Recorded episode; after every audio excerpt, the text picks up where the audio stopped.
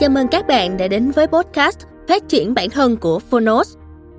Hôm nay, Trúc sẽ giới thiệu đến mọi người cuốn sách nền tảng trong việc xây dựng bản thân dưới góc độ của phương Đông. Tác phẩm chúng ta sẽ lắng nghe cùng nhau ngày hôm nay là cuốn Đạo Đức Kinh. Đây được xem là tác phẩm triết học kinh điển viết bởi Lão Tử. Tương truyền rằng ông là người nước sở, sống cùng thời với khổng tử. Chán nản với thế sự đương thời, ông đi về phía Tây ẩn cư. Trước khi ra khỏi cửa ải hàm cốc, ông để lại cho hậu thế tuyệt tác Đạo Đức Kinh. Một cuốn sách được viết ra cách đây hơn 2.500 năm, nhưng cho đến nay, người ta phát hiện ra rằng trong tác phẩm này là giải pháp cho những khủng hoảng mà con người đang đối mặt ngày nay. Và nếu mọi người thích podcast này, hãy tải ngay ứng dụng sách nói có bản quyền Phonos để nghe trọn vẹn cuốn sách nhé. Còn bây giờ, để mọi người không phải chờ lâu, mời các bạn cùng nghe chương 1 của quyển Đạo Đức Kinh nhé.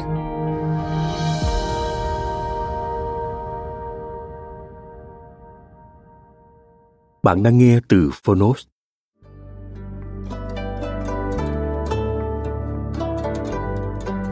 Đạo Đức Kinh. Lão Tử. Người dịch Vũ Thế Ngọc. Omega Plus.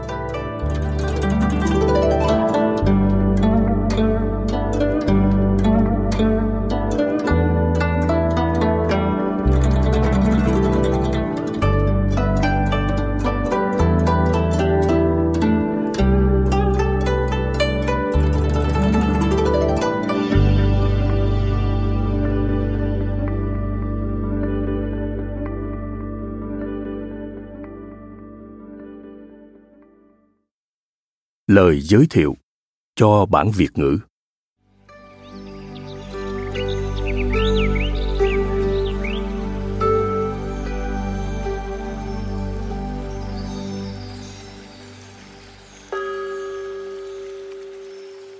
Triết lý tam giáo khổng lão phật đã tạo nên lối sống của con người á đông, một lối sống hài hòa, đơn giản và từ ái. Con người á đông không cuồng tín họ chấp nhận mâu thuẫn và kết hợp hài hòa các luồng tư tưởng triết lý. Tuy sống trong trật tự xã hội và tuân theo những luân lý của nho gia, nhưng họ cũng có thể dễ dàng thản nhiên rũ bỏ tất cả những thứ bậc lề lối này để sống đơn giản, tự do, tiêu dao cục đất trời theo lão giáo. Và dù sống trong hoàn cảnh nào, họ vẫn tin vào nghiệp báo luân hồi của nhà phật, nên luôn chứa chan lòng từ bi với từng nhành cây, cọng cỏ. Tinh thần tổng hợp tam giáo càng đi về phương nam, càng nảy nở và phát triển. Phần vì phương nam ấm áp, tính khí người phương nam cũng nồng nhiệt hơn người phương bắc, vốn quen sống cô độc trên thảo nguyên, lạnh lùng giữa băng tuyết. Phương nam là vùng đất nhiều sông ngòi, nên con người cũng uyển chuyển mềm mại hơn đây cũng là nơi có nhiều chủng tộc, sắc thái văn hóa, nên cuộc sống cũng bắt buộc phải linh động và hài hòa. Vì thế, nếu tinh thần tam giáo phát triển thành lối sống của người đông á, trải dài từ miền bắc trung quốc qua triều tiên đến tận hải đảo nhật bản, thì khi xuôi xuống việt nam, tinh thần này không chỉ là một lối sống, mà còn trở thành quốc giáo, là lý thuyết chính trị một thời của đất nước. Cho nên trải qua muôn ngàn thiên tai, địch họa. Người việt nam vẫn tha thiết yêu đời, yêu người, sống hài hòa, không hận thù, không cuồng tính tại trung quốc, từ lâu, tuyệt đại đa số các triều đại vẫn tôn sùng nho giáo. Nho giáo luôn được coi là chính thống. Kinh sách phật, lão, luôn luôn chỉ là ngoại thư. Các trường lớp chính thức chỉ dạy các tư tưởng nho gia và các cuộc thi đều chỉ dựa trên kinh sách nho giáo. Trái lại, các khoa thi đầu tiên của việt nam thời tự chủ, sau hơn ngàn năm bắt thuộc, là các khoa thi tam giáo. Các vị vua đầu tiên và các đại thần trong triều cũng thường trưởng thành từ cửa phật. Một thiền sư việt nam đã từng khẳng định tinh thần vô vi trong lý thuyết chính trị riêng biệt của việt nam, đối lập với hữu vi nhân trị của nho giáo phương bắc vô vi cư điện cát nam thiên lý thái bình. Cho đến nhà Trần, vua Trần Thái Tông, sinh năm 1218, mất năm 1277, vị vua sáng lập triều Trần cũng đưa ra một lý thuyết tổng hợp. Phật Thánh phân công để xây dựng đất nước và phát triển xã hội. Vì vậy nói tinh thần tam giáo được tổng hợp toàn diện ở Việt Nam thì không hề vu khoát và càng không phải là nhận định chủ quan của tinh thần tự hào dân tộc hẹp hòi. Triết lý tam giáo không chỉ tạo thành một lý thuyết chính trị mà còn là nền tảng tâm linh của người Việt. Vì đặc thù lịch sử và vị trí địa lý đặc biệt, Việt Nam đã là chiến trường của nhiều cuộc chiến. Nhưng sau chiến tranh, người dân Việt Nam rất chóng quên đi thù hận và kỳ thị để tiếp tục cuộc sống hiếu hòa muôn thuở. Có lẽ trừ Việt Nam, chưa nơi nào trên thế giới chỉ vài năm sau các cuộc chiến chống xâm lược mà một người lính cựu thù có thể đi lại an toàn và sinh sống tự do ở đất nước mà họ vừa bị đánh đuổi. Truyền thống hiếu hòa từ ái và dễ thông cảm của người việt chúng ta rất đáng được trân trọng duy trì và hãnh diện. Đặc biệt là trước tình trạng các xung đột chủng tộc tôn giáo đang bùng nổ trên toàn cầu truyền thống này còn là một gương sáng cho nhiều quốc gia, dân tộc khác. Trong tương lai, việt nam nói riêng và toàn thế giới nói chung phải đối mặt với rất nhiều vấn đề nan giải. Con người và trái đất đang bị hủy hoại. Đây không phải là vấn đề của riêng việt nam, mà là vấn đề chung của toàn thế giới, đặc biệt là ở các quốc gia đang phát triển. Hiện nay, chúng ta đã có nhiều tổ chức quốc tế mỗi năm đều có nhiều hội nghị toàn cầu nhằm đối trị với các hiện tượng tàn phá môi sinh, khủng hoảng tài nguyên và an sinh con người. Nhiều vấn đề và nguyên nhân đã được nhận diện. Tuy nhiên, dường như cuộc khủng hoảng trong chính niềm tin, tâm hồn mỗi người vẫn chưa được quan tâm đúng mức. Ngày nay, trên thế giới đang có rất nhiều người bị cuốn vào guồng máy thị trường và bị ám ảnh bởi nền văn hóa tiêu thụ mặc dù mọi người đã có ý thức ít nhiều về thực trạng nhiễm độc của đồng ruộng, núi sông và khủng hoảng tài nguyên thiên nhiên, nhưng rất ít người thấy rằng chính bản chất con người đang bị phá sản. Cá nhân người viết là một người làm công tác khoa học. Sau những năm làm việc và học hỏi về các sách lược phát triển khoa học tiên tiến, nhưng cuối cùng không thể bỏ qua đạo đức kinh, một tác phẩm huyền học cổ điển quen thuộc dường như đã chứa đựng sẵn câu trả lời cho các vấn nạn của thời đại. Hơn 2.500 năm trước, khi thế giới còn rộng lớn, khi con người còn chất phát, Lão Tử đã kêu gọi mọi người trở về với lối sống đơn giản mộc mạc, hài hòa với thiên nhiên. Trước thực tế ngày nay, những lời kêu gọi này càng có ý nghĩa và thêm phần khẩn thiết. Chính vì thế, Đạo Đức Kinh càng ngày càng được nhiều độc giả trên khắp thế giới Âu Mỹ tìm đọc. Chính người viết đã từng đặt tác phẩm này trong giáo trình phát triển kinh tế để sinh viên có thêm những suy tư khác, song song với các lý thuyết phát triển hiện đại. Đạo Đức Kinh từ lâu đã không còn là một tác phẩm xa lạ với độc giả thế giới. Trong những năm qua, đã có nhiều học giả nghiên cứu, viết sách bình luận về quyển sách nhỏ này. Hiện nay, đã có hơn 60 bản dịch Anh ngữ, hơn 50 bản dịch Pháp ngữ và nhiều bản dịch ra các ngôn ngữ khác. Ở Việt Nam, trong thời gian vừa qua, chúng ta cũng có đến 4 năm bản dịch Việt ngữ. Tuy nhiên, phần lớn độc giả không đọc thẳng vào văn bản mà chỉ đọc lời bàn của các dịch giả. Có lẽ vì thế nên nhiều người có thái độ sai lầm về đạo đức kinh. Có người còn cho rằng đạo đức kinh là loại sách của một ông đạo lỡ thời hay của bọn làm nghề bối toán nhảm nhí. Trái với cao trào trí thức Âu Mỹ đang tìm về phương Đông, hiện nay có rất ít trí thức trẻ Việt Nam tìm đọc đạo đức kinh. Đây cũng là một trong những lý do khiến chúng ta than vãn về một nền giáo dục chỉ đào tạo chuyên viên mà thiếu vắng trí thức ở Việt Nam, cũng như ở nhiều quốc gia đông phương khác. Sự thực, đạo đức kinh phải là cuốn sách gối đầu giường của các nhà lãnh đạo mọi cấp mọi ngành. Nếu thấm nhuần tư tưởng của đạo đức kinh, người lãnh đạo quốc gia hay công ty, doanh nghiệp sẽ hiểu mình, hiểu người, thoải mái và yêu đời hơn.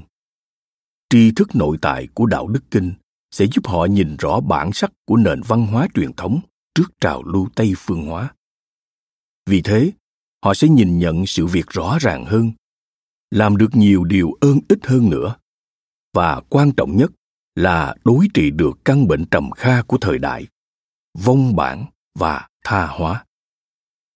Tác giả viết đạo đức kinh chủ yếu để dành cho giới ưu tú độc những vương hầu, quân tử, thánh nhân.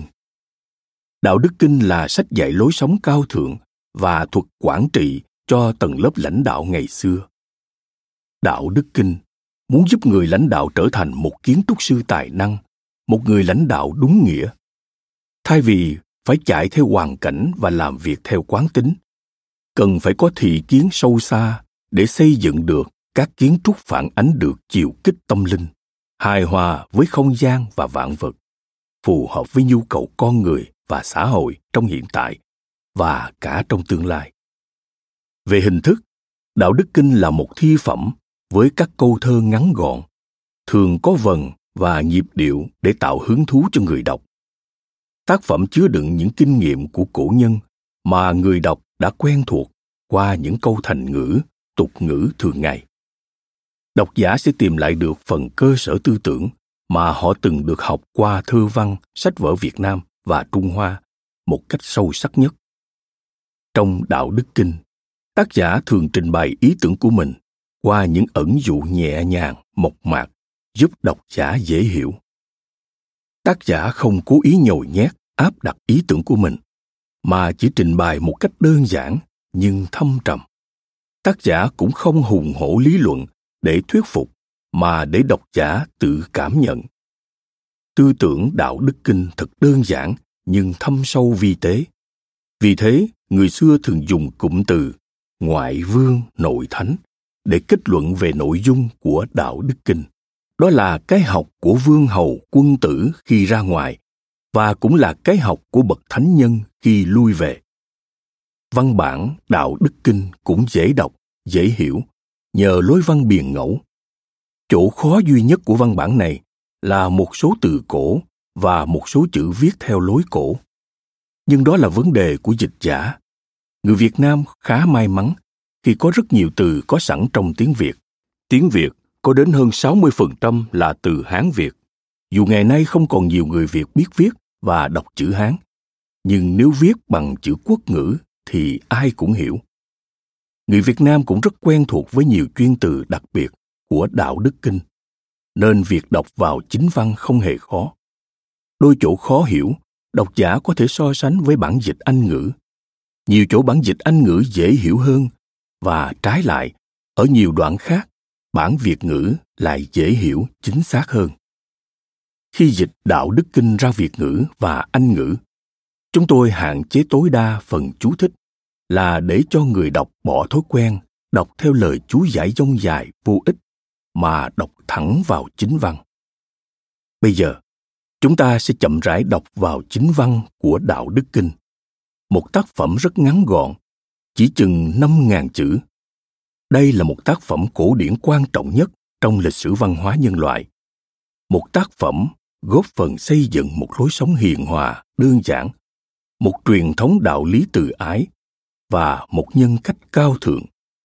Đó là những di sản cao quý mà chúng ta đang mất dần. Trân trọng. Vũ thế ngọc. Bác bất đường. Tiết thu phân quý mùi. Tác giả, tác phẩm và văn bản.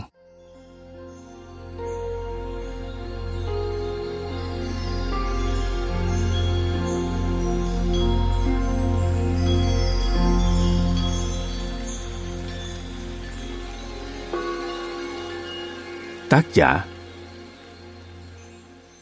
Theo tư mã thiên trong sách sử ký, tác giả đạo đức kinh là người nước sở, sống cùng thời nhưng lớn tuổi hơn khổng tử, sinh năm 551, mất năm 479 trước công nguyên.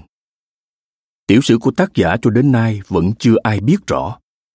Sau hơn 2.000 năm tranh luận, các nhà nghiên cứu cũng không đưa ra kết luận nào có tính thuyết phục. Người viết ở đây gọi ông là Lão Tử, tức vị thầy già là theo thói quen ngàn xưa tác phẩm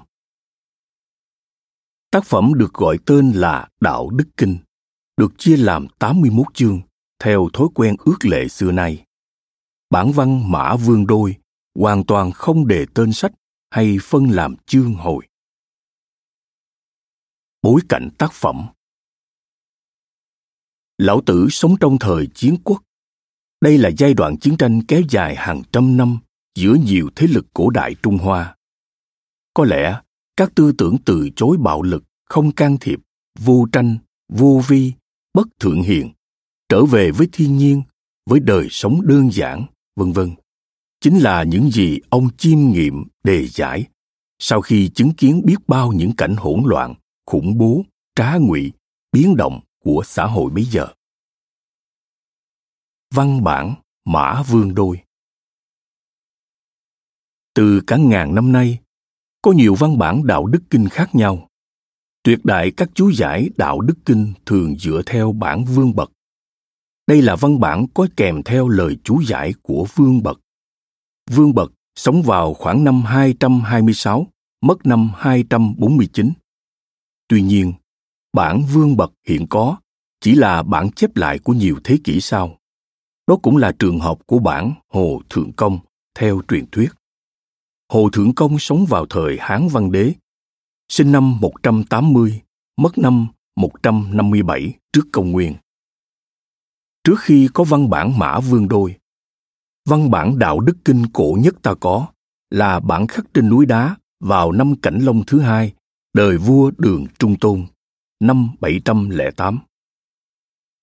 Tới đầu thế kỷ 20, khi khám phá ra kho tàng thư tịch ở Đôn Hoàng, người ta cũng chỉ tìm được một vài đoạn văn đạo đức kinh viết vào khoảng năm 279.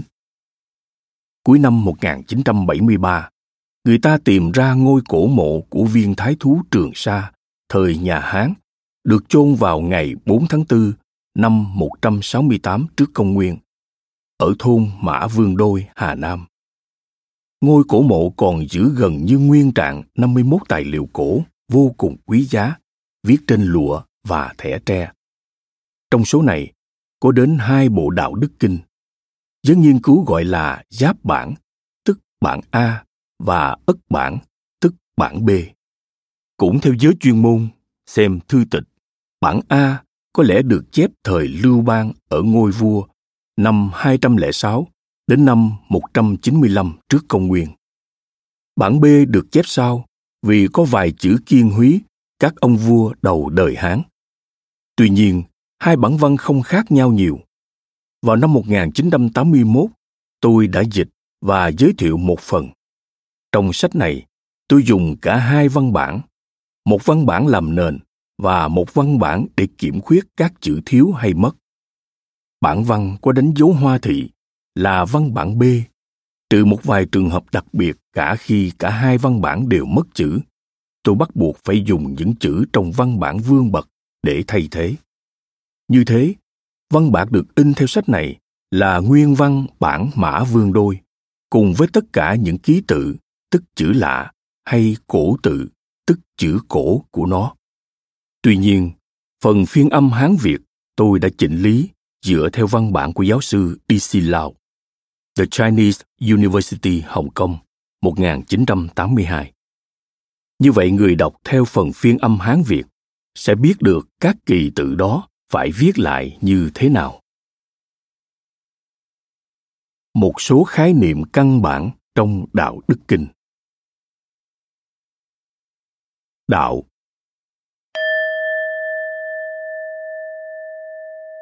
Trong Hán ngữ Đại Từ Điển, chữ đạo có 45 nghĩa và có đến 1291 từ kép.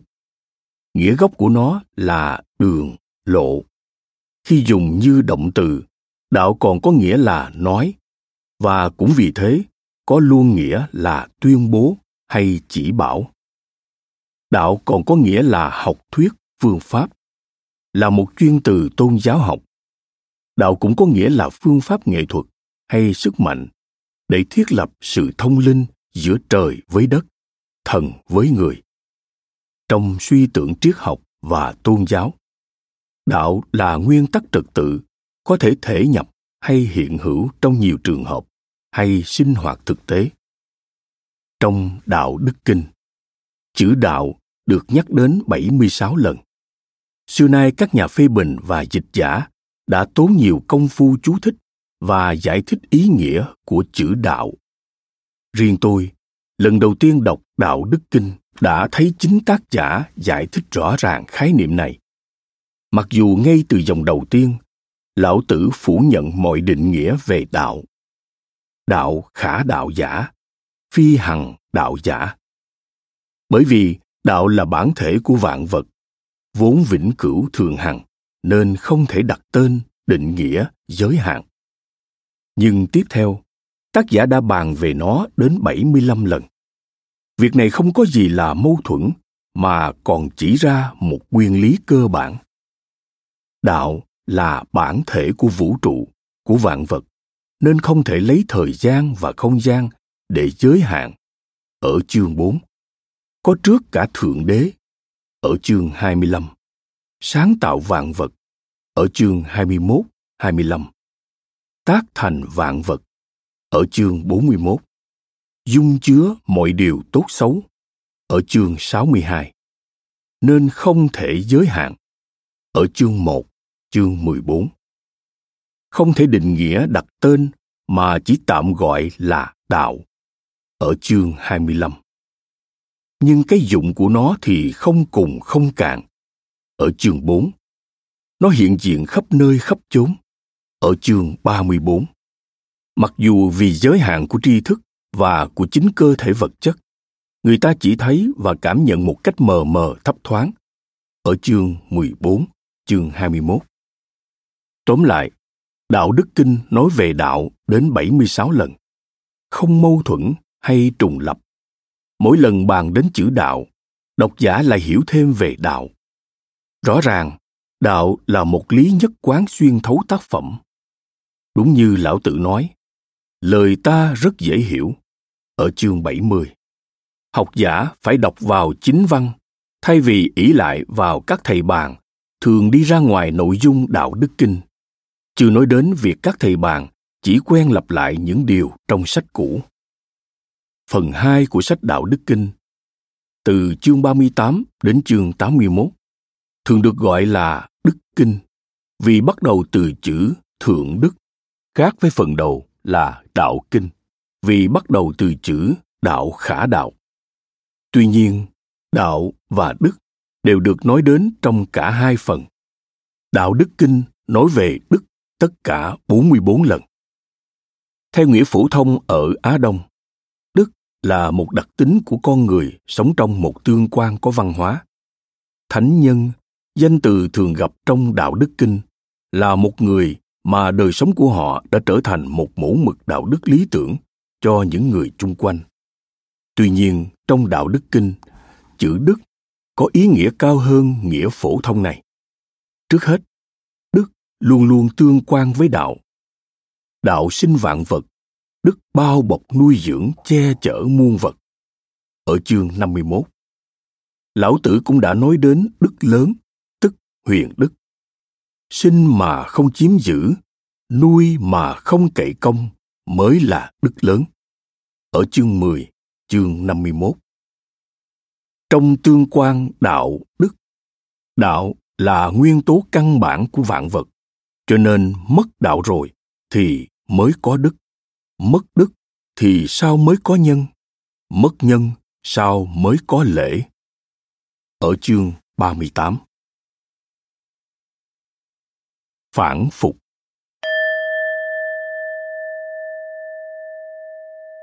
Lão tử luôn nói đến nguyên lý động của vạn vật. Bản tính của chuyển động là tự nhiên, không cưỡng ép, và theo chiều hướng trở về, tức phản phục. Ông cho rằng, dùng sức mạnh, kể cả sức mạnh vũ lực lẫn trí xảo tính toán, để chinh phục hay chiếm hữu, chỉ dễ dẫn đến khủng hoảng và hỗn loạn để tìm được an lạc cho tâm hồn và đời sống thanh bình người ta phải trở về với thiên nhiên cùng đời sống đơn giản tố phát phục quy ư phát ở chương 28. đè nén dục vọng bằng cái đơn giản vô danh, vô danh chi phát ở chương 37. Tố, phát là hai hình ảnh đơn giản và thơ mộng. Tố là mảnh lụa chưa nhuộm. Là khúc gỗ chưa đẽo gọt. Một vị đạo sĩ rất nổi tiếng trong lão giáo đặt hiệu là Bảo Phát Tử, cũng bởi vì lẽ này.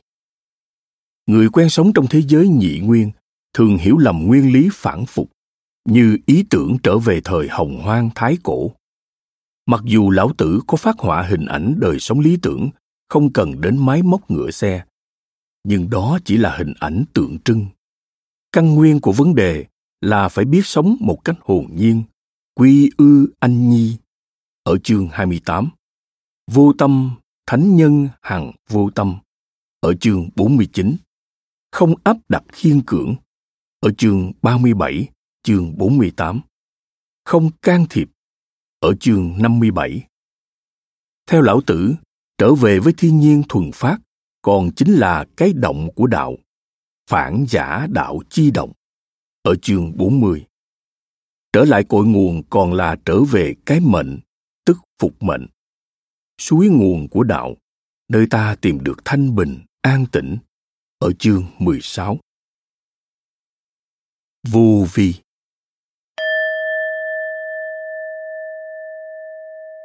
Vô vi là một chủ đề lớn trong đạo đức kinh và là một từ bị lạm dụng nhiều nhất. Trước hết, vô vi không có nghĩa là không theo nghĩa thiền học. Không trong thiền học là sự vượt trên mọi mâu thuẫn nhị nguyên. Vô vi cũng không có nghĩa là không làm.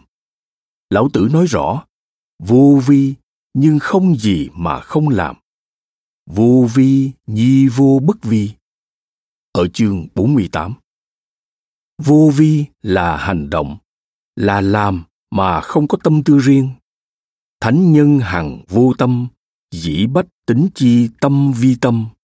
Ở chương 49. Làm mà không can thiệp. Cư vô vi chi sự, hành bất ngôn chi giáo. Ở chương 2 làm mà không khiên cưỡng, quá khích. Ở chương 29. Làm mà không tranh chấp, không kể công, không khoe, không chiếm giữ. Ở chương 22. Học thuyết đạo đức kinh trong thế kỷ 21.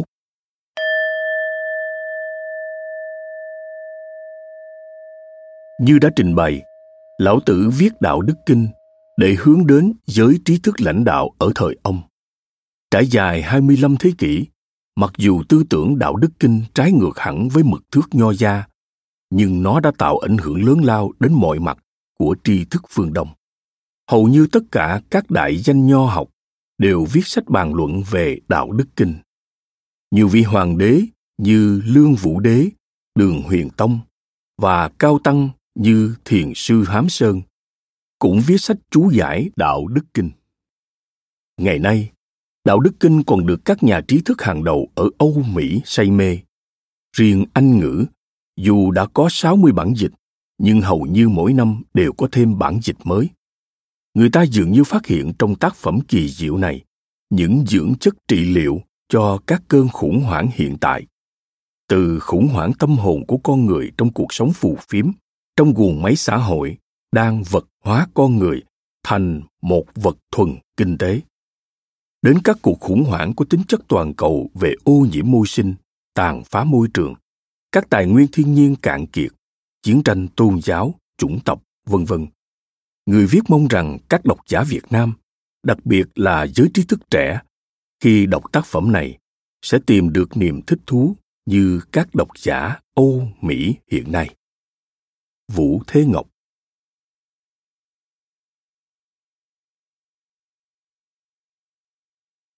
Đạo Đức Kinh Văn bản và bản dịch Việt Anh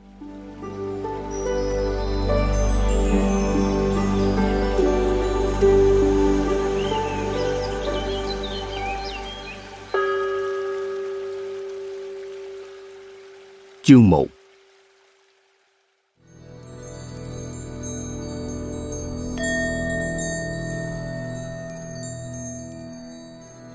dịch âm. Đạo khả, đạo giả. Phi hằng, đạo giả. Danh khả, danh giả.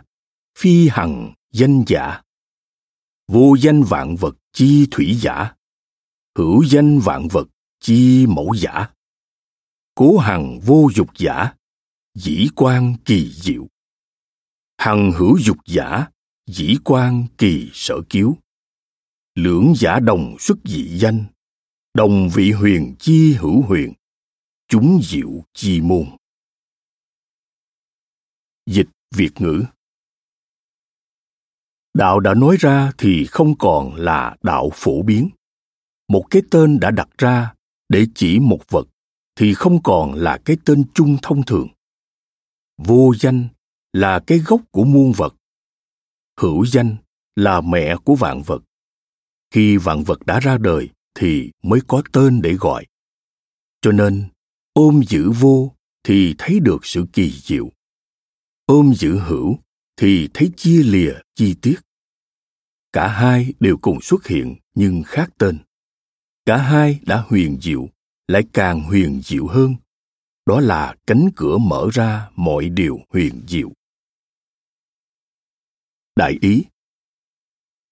Đạo bất biến, trường cửu, không thể diễn tả. Hữu và vô được dùng để tạm nói về đạo. Vô danh cho ta mường tượng thấy cái bản chất trống vắng huyền diệu. Còn hữu danh cho ta thấy được chỗ khác biệt, chi ly của vạn vật muốn thấy được cái kỳ diệu bao la cùng khắp của đạo, người ta phải trở về cái vô. Tìm về cái bản chất chung, đừng phân rẽ tranh chấp về cái tên khác biệt, cái phần ngọn ngành khác biệt. Vốn là những gì luôn luôn bị ảnh hưởng bởi thời, thế, hoàn cảnh mà sinh ra khác biệt và có thể chống đối nhau.